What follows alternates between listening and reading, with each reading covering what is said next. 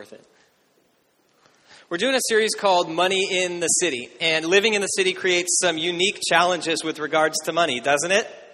Yes, it does. Most notably, that it's crazy expensive to live here. And so, all of the normal pressures and issues and problems associated with money are just amplified when you live in the city. And sometimes incomes are amplified, always expenses are amplified. And so, we're looking at how we deal with money in the city together. And I, I, wanted to talk for just a second about why we're doing this series because one of the things we've been promising over the last couple weeks is that we're not going to ask you for money. There's no there's no big gotcha moment where at the end of the series we're like, and now there's a special offering. We're just we're not doing that. We're not trying to get into a building. We're not raising money for missions. We may do stuff like that in the future if we need to as a church, but this is just not that because it's so important to us that we talk about money without asking for it because we believe that God wants something for you more than he wants something from you. Does that make sense? That there is a kind of freedom that comes when we manage money well according to God's principles. In fact, um, the average American household is something has something like $2,700 a year that they pay in credit card interest. Which means that, and that, that's actually the way conservative estimate, which means that in a church our size, um, roughly $90,000 a year is is paid just in credit card interest every year.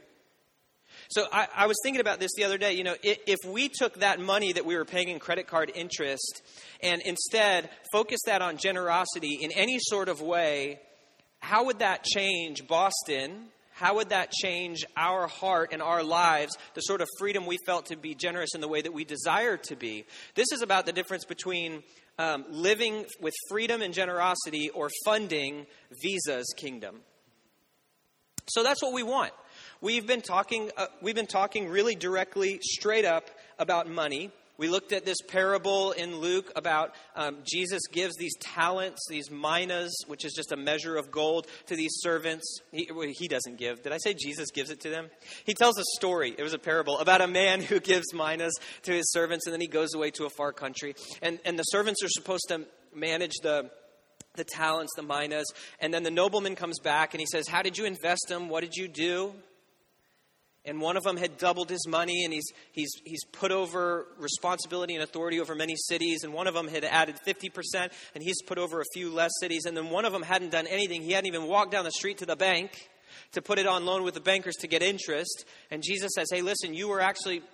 Let's be, let's be frank. You know, you're being, you're being lazy with what you've been entrusted. Therefore, take away what he has and give it to the one who um, was faithful.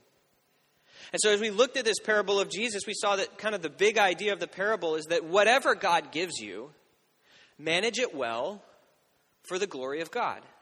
Whatever God gives you, manage it well for the glory of God.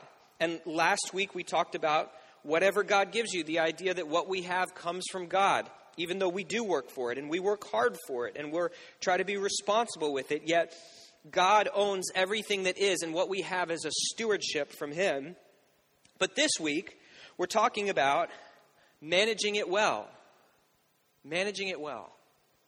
The Bible says a lot about managing it well. In fact, um, today is kind of, um, I'm breaking every rule that my professors ever taught me on how to give a message when you go to school and they, they teach you how to give a sermon, they say it, it should be about one thing.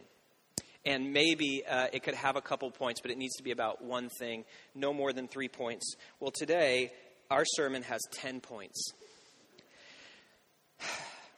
So, uh, we should be out of here by about three or four today. I promise that isn't going to happen. We're looking, we're, today we're going to take more of a shotgun approach than a rifle approach. Fair enough? I want to give you that warning before we go. It will be a normal length sermon, I promise. Some of you are like, oh no, not normal length. I think this is important for all of us. All of us could stand to be better money managers, whether we're Christians or not. All of us can grow in this, even those of us who are already good at it. But here's what I hope that you walk away today after we go through these 10 points on what the Bible says about managing money. For some of you, I'm hoping that this will change your view of the Bible. That you'll say, I didn't know that that was even in the Bible. I had no idea that the Bible was such a practical book. I had no idea that a book that was written two to three thousand years ago could be so um, so locked in with what I'm dealing with in 2016. Some of you will probably hear these and, and, and at the end of point number 10 just feel really really depressed you go like man i need to get some help and if this sermon does that to you uh, i'm sorry but i'm not sorry you know? Because we as a church want to offer that kind of help. So what we have is financial peace university is going to be starting in a couple weeks. It's like a dave ramsey course. It, it doesn't really deal with huge issues of the heart but it does deal with practical things. How do you make a budget? How do you get out of debt? How do you save an emergency fund? How do you make investments? What's the role of insurance? How do you start saving for longer term goals like college um, or for some of you paying off student debt, right? Student loans, or, or, or saving for a goal, whatever that is. So you can actually sign up for that at the Next Step Center today, and you'll get an email today from Ken Gilming, who's organizing that class. And it, it takes nine weeks, and he'll you're not if you if you sign the paper, you're not signing up for the class. You're signing up to get info from Ken. Does that make sense? So if you're interested at all, sign up at the Next Step Center today. So some of you may walk away and say, "I need more wisdom. I need more help." And some of you may, may hear the, the message today and say, you know what? That, that affirms that I'm doing some things right, but there were one or two points in there, there were one or two things that maybe I could brush up on that. And I could do, um, I could step up my game in this or that area. And so as we go through these 10, I want to challenge you. Number one, write them down. If you're not a note taker, today is a note taking sermon. There's 10 points. You're not going to remember them. You might not remember any of them if you don't write them down. Write them down and circle, underline, put a check mark on the one or two that you feel like God is saying to you, hey, focus on this, okay? So, hopefully you find yourself in there somewhere. Today we're talking about managing it well and what the Bible teaches about it. Are you ready? Do you have your seatbelt buckled for a 10 point sermon? It's going to go, let's do this. It's going to go fast. Number one, cultivate contentment cultivate contentment. Number one, we're not starting with some of the more tangible, we're starting with a matter of the heart. Hebrews 13:5 says, "Keep your life free from the love of money and be content with what you have, for he has said, I will never leave you nor forsake you."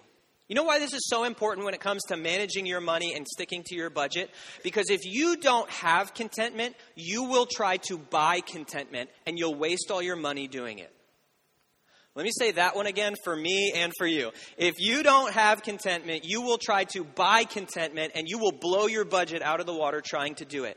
And it's so easy for us to look down on people who try to buy things to make them happy when almost everyone, especially millennials, claim it if you're there, uh, tries to buy experiences that bring us happy, even if we're not buying things. And so we want to go to this specific place so we can take that one picture that we can put on Instagram stop me if I'm not if I'm off the mark here, okay? And, you know, and so it's like we're trying to buy contentment, buy happiness, and it will blow your budget out of the water. When I was a little kid, I wanted a trampoline. I needed a trampoline. And this is back when trampolines were dangerous. When I was a kid, there were jagged metal parts. You climbed onto a trampoline, you had tetanus. It's true. Nowadays, there's like there's plastic on every There's a 360 degree barrier. There's kids with helmets on trampolines. That is disgusting. Okay, um, and, but I wanted to. Tra- and every time we went to like um, service merchandise or Sears or something, I was like, I have to have one. You know, my mom never. In talk about a terrible, terrible parenting. My mom never bought me a trampoline. I actually asked her about this late, later. I still rag on her, and she told me that she knew that there was one thing in my life as a child that I needed to want and never get. Isn't that crazy? Talk about good parenting. Holy cow. I'm going to try that on Jude. We'll see how that goes. There has to be something in life that you, that you want and don't need so you can cultivate contentment so you won't try to buy it. Number one, cultivate contentment. Number two, work hard. There's two verses, two slides for this one. The first is Proverbs 28 19. Whoever works his land will have plenty of bread, but he who follows worthless pursuits will have plenty of poverty. You work, you have plenty of bread. You follow worthless pursuits, you have plenty of poverty. And then we find the same teaching in the New Testament, 1 Thessalonians 4 11 and 12. It says, And to aspire to live quietly, and to mind your own affairs, and to work with your hands as we instructed you, so that you may walk properly before outsiders and be dependent on no one. Here he's talking specifically to people who can work but are not working and instead are going from house to house saying, Jesus is coming back any day now, so I don't have to get a job. So, oh, by the way, do you have any food in the pantry? So he says, No, listen, you have the ability to work, you should work with your hands. And this is true for us if you are um, if you're a Christian. I think God asks us to work hard, whether you are a busboy or independently wealthy, whether you are in a dead end job that you hate, or even if you are retired for those who follow the, the Word of God, we, we never stop working hard. I mean, we rest, but we never stop and just give up and say, okay, I've reached it, I'm done. We continue to work hard. Um, you'll hear a lot of these today. When I was a kid. When I was a kid, on spring break in high school, I, would, I just wanted to sleep and play Halo. I'm dating myself. Actually, it's probably before Halo. Mortal Kombat. And, um, yeah. My father would come home, I kid you not, with his pickup truck completely full of stones, like about this big each. Because he claimed that erosion was taking away the canal in the back of the house. And I, and I would have to carry all the stones into the backyard and build up the canal so that this strange erosion didn't, like, wipe away our backyard. He made me just get out there and work. Um, I hated every single minute of it. But you know what I find later in life? That although my work does not always have a direct correlation between my work and um, prospering, yet still I think God honors that. That when we work hard, God sees that, God knows. And if we don't work hard, uh, poverty can come on us suddenly. Number three, biblical principle have a plan. Have a plan. Proverbs 21:5 says, "The plans of the diligent lead surely to abundance, but everyone who is hasty comes only to poverty." The plans of the diligent lead to abundance. Did you know that budgeting is biblical? That's right, making a plan, sticking with it, rather than being blown about by every wind of desire. You see this shiny new thing, it's like, oh, I, I need that, I want that. I see that, oh, I have to have that. Budgeting is absolutely biblical. Um, it's been said by someone much smarter than me that if you don't tell your money where to go, it just goes. if you don't tell it where to go, it just goes. So, budgeting and planning in terms of your finances is biblical. If you're not a planner, maybe you need to find someone who is. Uh, dude, I will never forget I went to Adam and Jessica Leonard's wedding in Ohio. They're, they're members of our church. And I flew out there, and Adam, Adam was like, okay, here's the schedule for today. And it was scheduled out down to the individual minute. Like it said, like 2.03 p.m., start the rehearsal. And I was like, wow, this guy needs to be in charge of our finances because he knows how to plan. And I'll tell you what, actually, when he came back, we, we, we did, and he's, he leads our stewardship team now. And it has been like night and day for the church, knowing what we have, living responsibly within our means, on budget, under budget, because we have a planner there. God puts planners, if you're not a budgeter, you're not a planner, God puts those people in your life so that you can rely on them. Because the church isn't like a family, it is a family. And if you don't know those people, you don't have those people in your life, you need to join a community group at the balloons today after the service. But seriously, he, God intends for us to work this stuff out together. And money is one of those topics where we don't talk about it a lot with other people, you know, like just our coworkers are like, well, this is how much I have in my 401k. Like, that'd be awkward, weird, don't do that. But in my family, I sure do. I talk about it with my sister and with my mom and my dad, and I can ask them for advice. And that's what the church is like. So make a plan. Number four, Bible's wisdom on managing it well is to give generously. Proverbs 3 9 through 10 says, Honor the Lord with your wealth and with the first fruits of all your produce. Then your barns will be filled with plenty, and your vats will be bursting with wine. Okay, let me call time out on the sermon for just a second here and tell you that if you're not a Christian, we do not have an expectation that you will give to the church. It's, it's not there, okay? I want us to be able to talk about this for a second seriously without like having that are you giving to the church thing hanging over the conversation. Which is to say that I believe that no matter where you are today spiritually, whether you're a Christian or not, or somewhere in between, or you're figuring it out, we all can know and acknowledge that generosity is good for our heart. Think about it this way if you live the next 10 years of your life and you never give generously, is that good for your heart or is that bad for your heart?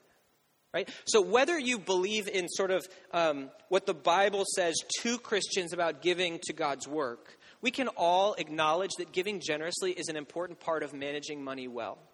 Particularly, the Bible would say, especially to those in need.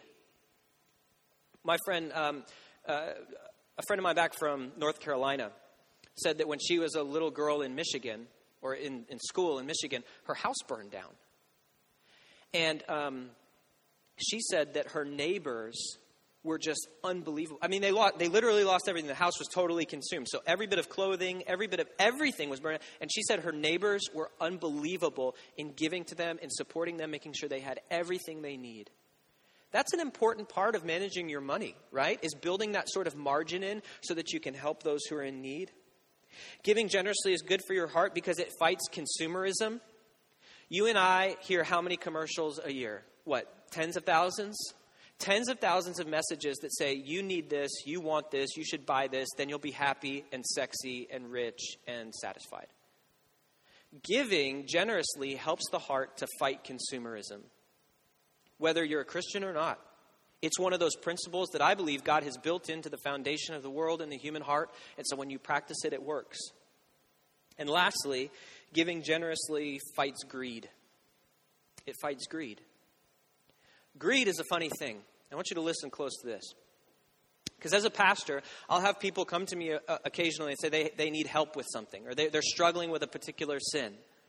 Sometimes, you know, someone will say, Hey, I'm struggling with lust. I'm struggling with an eating disorder. I have same sex attraction. We see all these different kinds of things. People come and talk to me, and they'll say, This is a struggle in my life. You know how many people have ever come to me and said, I think I'm greedy? Zero. Zero. Greed is one of the most deceitful of sins. No one ever thinks they're greedy. Because it can masquerade as managing money well. It can masquerade as saving for the future, even though you're supposed to save for the future. It can masquerade as, well, well everybody knows that this is a necessity. When the majority of the world's Christians who live on $2 a day or less know that it's probably not a necessity for you and I, but it feels like it. And so giving generously helps to guard our hearts against greed because when you give, when you when you loosen your grip on money, money loosens its grip on you. And so giving generously fights greed in your life. I think that considering how much Jesus taught about greed and how sneaky greed is, every one of us should at least approach it with the attitude of, well, I should look closely because this could be a problem for me, and I might not be aware of it. Okay, so that was number four give generously. Number five, save diligently. Proverbs 21:20 says, "Precious, uh, precious treasure and oil are in a wise man's dwelling, but a foolish man devours it." This is one of those places where the King James Bible kind of nails it. Some of you who grew up in the like fundamental churches, you memorized it like this in Awanas. The rest of you don't even know what that sentence just meant. Um, it says, uh, "But a foolish man spendeth it up." That's right. It's like like a wise man has this stuff stored up in his house for emergencies or for a day of trouble, but a foolish man just spends it up. Probably on Newbury Street. The Bible says we should save. Um, roughly a quarter, like 24% of American households have zero savings whatsoever no savings at all. Um, when I became a Christian, I was taught this principle for Christians now that you pay God first, you pay yourself second, and then you live on the rest. That's how I've lived my life personally. I give 10% to God, 10% to savings, and I live on the rest. 10 to God, 10 to savings, and I live on the rest as a minimum. And that has guided and shaped our principles and philosophy as a family. And I, I think God has been faithful in the middle of that. So you need to save. Save for the day of trouble, save for emergencies. Uh, this is not in the Bible. This is in the Dave Ramsey plan. but he says if you don't have any savings, you need an emergency fund of $1,000. And then once you get that and you pay down some of your debt, you need an emergency fund of three to six months of income, or excuse me, of expenses. So you have to save. This is wisdom from the Bible. Number six, consider the poor. Proverbs 22, 22 through 23 says this Do not rob the poor because he is poor, or crush the afflicted at the gate, for the Lord will plead their cause and rob of life those who rob them. Boy, that's a strong warning. Consider the poor in your finances, paying less to immigrants or those who are undocumented, making extra money off of the poor when you don't need money, lending at exorbitant interest to the poor. God hates these things. And on top of that, the majority of the world's Christians live on less than $2 per day. So we have an obligation, I think, as Christians, let me speak to Christians now, to consider how our purchases and our goals in life look in light of the majority of the world's Christians who live on less than $2 per day. Are we considering the poor in our finances? I've, I've seen some people who, um, who give designated gifts to benevolence at the church to ensure that they're considering the poor when they do their finances. There's different ways, but we must consider the poor. Number seven, Bible on managing money. Pay people fair wages, especially the poor. Pay people fair wages, especially the poor. Um, in one verse that we're not mentioning, it says if you, if you owe a poor person money, you must pay them before the sun goes down because they need it to eat. In Jeremiah 22 13, it says, Woe to him who builds his house by unrighteousness and his upper rooms by injustice, who makes his neighbor serve him for nothing and does not give him his wages. If you have someone work for you, you must be very careful to pay them what they are owed. Whether that's a contractor or a babysitter, um, hopefully you're not having someone write your papers for you. you must pay people what they're owed. Um, you know a really positive example of this that I, that I, I noticed recently in our area? You remember a couple years ago when they tried to fire the CEO of Market Basket? It was in the summer. It was this weird, like, um, man bites dog story where they were going to oust the CEO, but all the employees said, No, we want that CEO. We like and love that CEO. It's like, have you ever heard employees stand up and say, We love our CEO? And a big part of that was because he had put pay policies into place that respected the dignity of work and so people supported him in that because he paid them well. So, number seven, pay people fair wages, especially the poor. Number eight, avoid debt. Avoid debt. So I, I, I, think, I think I heard someone say, too late, too late. Proverbs 22 7 says, The rich rules over the poor and the borrower is slave of the lender. You know, I know your life verse is probably uh, for God so loved the world, but for some of us, maybe our life verse should be the rich rules over the poor and the borrower is slave of the lender. The Bible discourages debt every single time it is mentioned. Did you know that? Isn't that incredible? Um, and yet, as a culture, we are completely addicted to, de- to debt. Some of you saw we posted on our Facebook uh, page this week the old SNL skit is the financial plan called "If you don't have money, don't buy it." they're like, "But well, what if you really want it?" He's like, "Still don't buy it." That's our our culture and our society. You need it now instead of saving up money and getting it later. Now, listen, I I don't know that there's a I don't have a nuanced theology of like, well, what about student loans and taking out a house more? I'm, I'm not breaking all that down today. I'm just saying that the Bible is incredibly negative on taking out debt because the borrower is slave to the lender. And when you take out debt, you, be, you, you lose some of your freedom in telling your money where to go. Does that make sense? And you end up paying interest on your credit cards instead of being able to do whatever you want to do with that money. I've also heard it said that there are two kinds of people in this world um, people who break people up into two categories and those who don't. That was stupid. Okay, uh, there's two kinds of people in this world there's people who pay interest and people who get paid interest. And you can decide what kind of person you're going to be. Whether you're the kind of person who's going to pay interest or the kind of person who's going to get paid interest. But you should avoid debt at all costs. I want to say one more thing about this, which is I often hear pastors um, like kind of railing on their churches to be generous and teaching like generosity, generosity, generosity. You know what? As your pastor, I believe that those of you here who are followers of Jesus, you already have a desire to be generous. Because when God does that work in your life and God is generous towards you and He puts the Holy Spirit in you, living and working in you, He creates a desire to be generous. But many, many people in this church have managed or mismanaged your finances in such a way that you can't fulfill your own desires to be generous.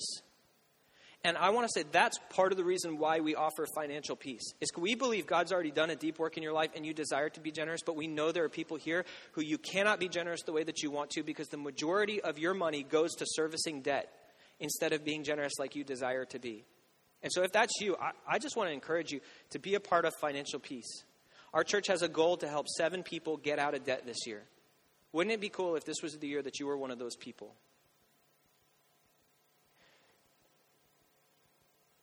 So, number eight was avoid debt. Number nine, more on debt. Avoid being a personal debt collector. Luke 6:35 this is Jesus says and lend expecting nothing in return. And you go Jesus that's not lending. like the whole point of a loan is that you think you're going to get it back, right?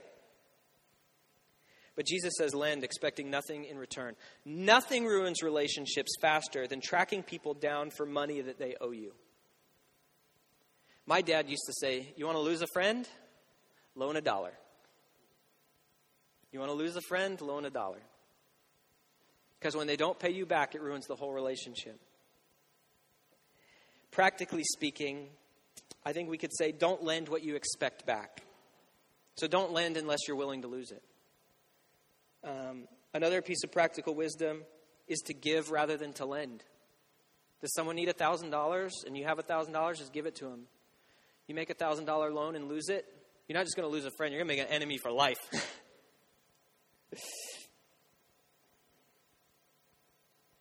Another practical practical lesson in terms of this is to learn to let go of money you've given. Learn to let go of money you've given. Um, we once had a man in our church in North Carolina. Um, he was starting a business, and so he had to cash in some stock options that he had. And so he, um, he, he came to the, the staff of the church and he said, um, Hey guys, I'm going to be tithing to the church, giving 10% of my income to the church. But just so you know, that's going to be $500,000 this year. So I'm going to be giving half a million dollars to the church. Um, that was kind of a cool moment because our church was getting started. If any of you would like to follow in his footsteps, you can see me after the service. Um, but here was the really cool thing about that for me that said a lot about his character as a person is that there were no strings attached on that gift. He, he wasn't even like, and how are you going to use it? And what are you going to do? He was like, hey, this is for you guys to use for kingdom work. And I thought that, that spoke a lot about him. On a, on a much smaller uh, level, one that perhaps the rest of us could appreciate, um, I was once working at a church with a man who he was part time and he had another part time job, and his wife had a part time job, and they had four kids. So things were kind of tight financially. And he was, he was talking to me a lot about how, how difficult things were. And so I talked to my wife and I was like, hey, I think we need to help him out. So we talked about it and we, we decided to give him a cash gift, to just give it to him. And um, it, was, it was substantial for us at the time. Felt like a lot of money for sure. We went to go visit him like a couple weeks later, and they were getting like a new TV in their house, and like all the kids had new cell phones. and uh, we were just like, I, I think he used our gift for like a flat screen TV. And it was really challenging in our heart to like continue to love him and have this like good relationship with him after that because I was learning that when you give a gift you have to let it go. That uh, that you are responsible for the generosity of giving and they are responsible and accountable for doing well with what they have received. And if you don't learn that distinction, you will be forever angry with people that you give gifts to. Practical advice on managing money. Number 10. See, I promised you this wasn't going to be too long today. Number 10. Listen to counsel. This is the one that's not specifically about money. This is wisdom from the Bible that I, I think we can clearly apply to money. Listen to counsel. Proverbs 15:22, really famous on, on this in the Bible. Without counsel, plans fail. But with many advisors, they succeed. One of the problems that we have in, in managing our money is that, is that for many of us, we were never taught. I come from this like weird freakish home where we talked about this all the time. And this is actually all my dad ever wanted to talk about was like how our money was invested and like, you know, how, our, like when I was in high school, he's like, here's where your money's invested and here's how they're doing. And I want you to, like, I, I had a really strange, bizarre childhood. But I know that for the majority of Americans, like we just, we weren't taught and our parents didn't talk about it and we just don't know. Just don't know. And I want to say, like, um, I think this is worth getting right for the, just the immediate impact that it would have on your life. So find counsel. And don't be ashamed or afraid or embarrassed to find counsel on this. One way to find counsel sign up for financial peace. Dave Ramsey knows more, mo- more about money than Jared Kirk. It's a fact, okay? So that's one way. But the other way is through community groups and to go to people who do it well. I guarantee you that in every community group in our church, there's somebody who follows Jesus well and manages money well too who could help you sort of navigate that. And if you would, if you would show up and say, man, I, I'm looking for somebody who can help me with this, someone would help you. Find that counsel in your life, someone who can walk with you along the way. Number 10, listen to counsel. Okay, those are the, those are the 10 the 10 principles from the Bible. I hope that some of you were like, I didn't know that the Bible was that down to earth and practical. I hope that some of you were like, I'm not doing any of that. I need some serious help. And I hope that some of you were like, you know, there's one or two things that I need to focus on. I need to circle that, and that's kind of the, the issue that I need to address in my finances. So here's how I want to close our time today. Here's how I want to close our time today. Just by asking this one question What difference does being a Christian make? Right? Because, you know, those principles, you can tune on Susie Orman, and she'll tell you all that. You can tune into Dave Ramsey on the radio, and he'll tell you all that. You know, I listened to my dad. My dad told me most of that. I didn't know it was in the Bible 3,000 years before my dad was born. Right? But this is, this is wisdom that works because it operates according to the way that God made the universe. So, what difference does being a Christian make? And to answer this question, um, I'm not going to. Uh, I'm not going to actually explain verses from the Bible. I just want to share with you my own experience. I told you this was the, this is the sermon that my seminary professors are going to bed weeping over, okay? It just is. It's fine. Let me tell you the difference that it's made in my life being a Christian when it comes to managing money. Number 1, it has killed anxiety in my life. Because in my life, since I follow Jesus, money doesn't get to tell me who I am or what I'm worth. Money doesn't get to tell me whether I'm a success. Money doesn't tell me whether I should be respected by people. Money doesn't tell me what my status is in this world. Jesus tells me those things. And so, uh, money doesn't control me. Instead, I can tell my money what it should do or where it should go. It also means that when I do feel anxious about money, because I don't want you to be like, oh, well, he's got it mastered. Like everyone feels anxious about finances sometimes, I think. When I do feel anxious about money, knowing Jesus helps me to get back on track and kill that anxiety very quickly because I can actually preach the gospel message to myself. I am not worth what my money says I'm worth. I am what, worth what Jesus says I'm worth, and He died for me. He paid for me with His own blood. That's what Jared Kirk is worth, not what his bank account says. And so, even when I feel anxious, it helps me to get back on track. It means I don't freak out in times of want or times of poverty because I have a God who loves me and is good to me. And he loves me so much that his son died for me. So even if he puts me in a season of want or a season of poverty, I can trust that he's still a good God. Because any God who would give his own life to forgive me of my sins against him is worthy of following. And I know that he will work all things together for good for those who love God. And he will do that even in my poverty. It also means that in my plenty, I can avoid pride. Because what I do have is a gift of grace from Him. And just as my money doesn't tell me what I'm worth when I don't have any of it, my money doesn't get to tell me what I'm worth when I have a bunch of it. So it kills anxiety in my life. And here's the other thing I think being a Christian has made me more willing to sacrifice money.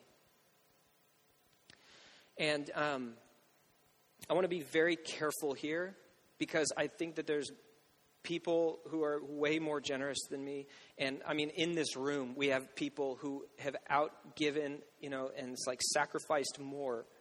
Um, but I think is an objective truth because I was taught when I was 17 years old that when you follow Jesus, you tithe to the local church. That's what I was taught. So that's what I do. Is I give 10%, at least 10% of my income before taxes to the local church. That's what I do. Which means I've been a Christian for about 15 years which means I've given about one and a half years of income to the work of God through the local church. Now, I can just tell you, as an objective reality, that there is no way that I would have done that were I not a Christian. Does that make sense? Like, there's just, there's just no possible way that I would give I would give like that were I not a Christian. And, and I do not say that to boast or to brag, but simply to say that that truth has been repeated and echoed by many, many people in this room, that there's a willing to sac- willingness to sacrifice that comes with being a Christian. And the reason for that is because Jesus sacrificed himself for me. Nobody sacrifices more than Jesus. That's what it boils down to. Jesus didn't tithe himself to us, Jesus gave all of himself to us, to the point of giving his very own life and his blood for us. And so, if that's true, then it is also literally true that we cannot give more than God has given. We will never be able to outgive God, who gives his own self, who gives his very life. For people who have hated him, for people who have been greedy, and for people who have mismanaged what God has given him. And so, the, the more you follow Jesus, the more you are conformed to the image of Jesus, the more sacrifice becomes a normal and natural part of your life. And so following Jesus enables you to be generous in a different kind of way and for a different kind of reason than feeling good about yourself. Listen up. You can put all these principles into place, these 10 principles, and improve your financial situation. You can. They'll work, I promise. Because they're in, they're in the Bible. And on top of that, Dave Ramsey says so. You can do it. But you could put all these principles into place in your life and still be a slave to money and still let money tell you what you're worth. But Jesus, Jesus is the one who sets us free, not just from debt, but from money controlling your heart. Because Jesus tells you what you're worth. And if you long for that kind of freedom, then what you most need is not to get out of debt financially, but to get out of debt spiritually and come to Jesus and have your debt forgiven. Let's pray. God, I thank you that we can talk honestly and openly about money, a, a topic that, quite frankly, can be uncomfortable sometimes. We just don't talk about it very much in public, it's not something that we do. And yet, you're a God who says a lot about money. It says a lot about finances. A God who um, gives us guidelines and principles to live by, gives us wisdom to apply in our lives. I pray for those who are struggling here financially today. I pray that you would provide for their every need, for the food, the clothing, and the housing that they need. I pray that you would also enable them to follow your wisdom and live wisely and manage well what you give.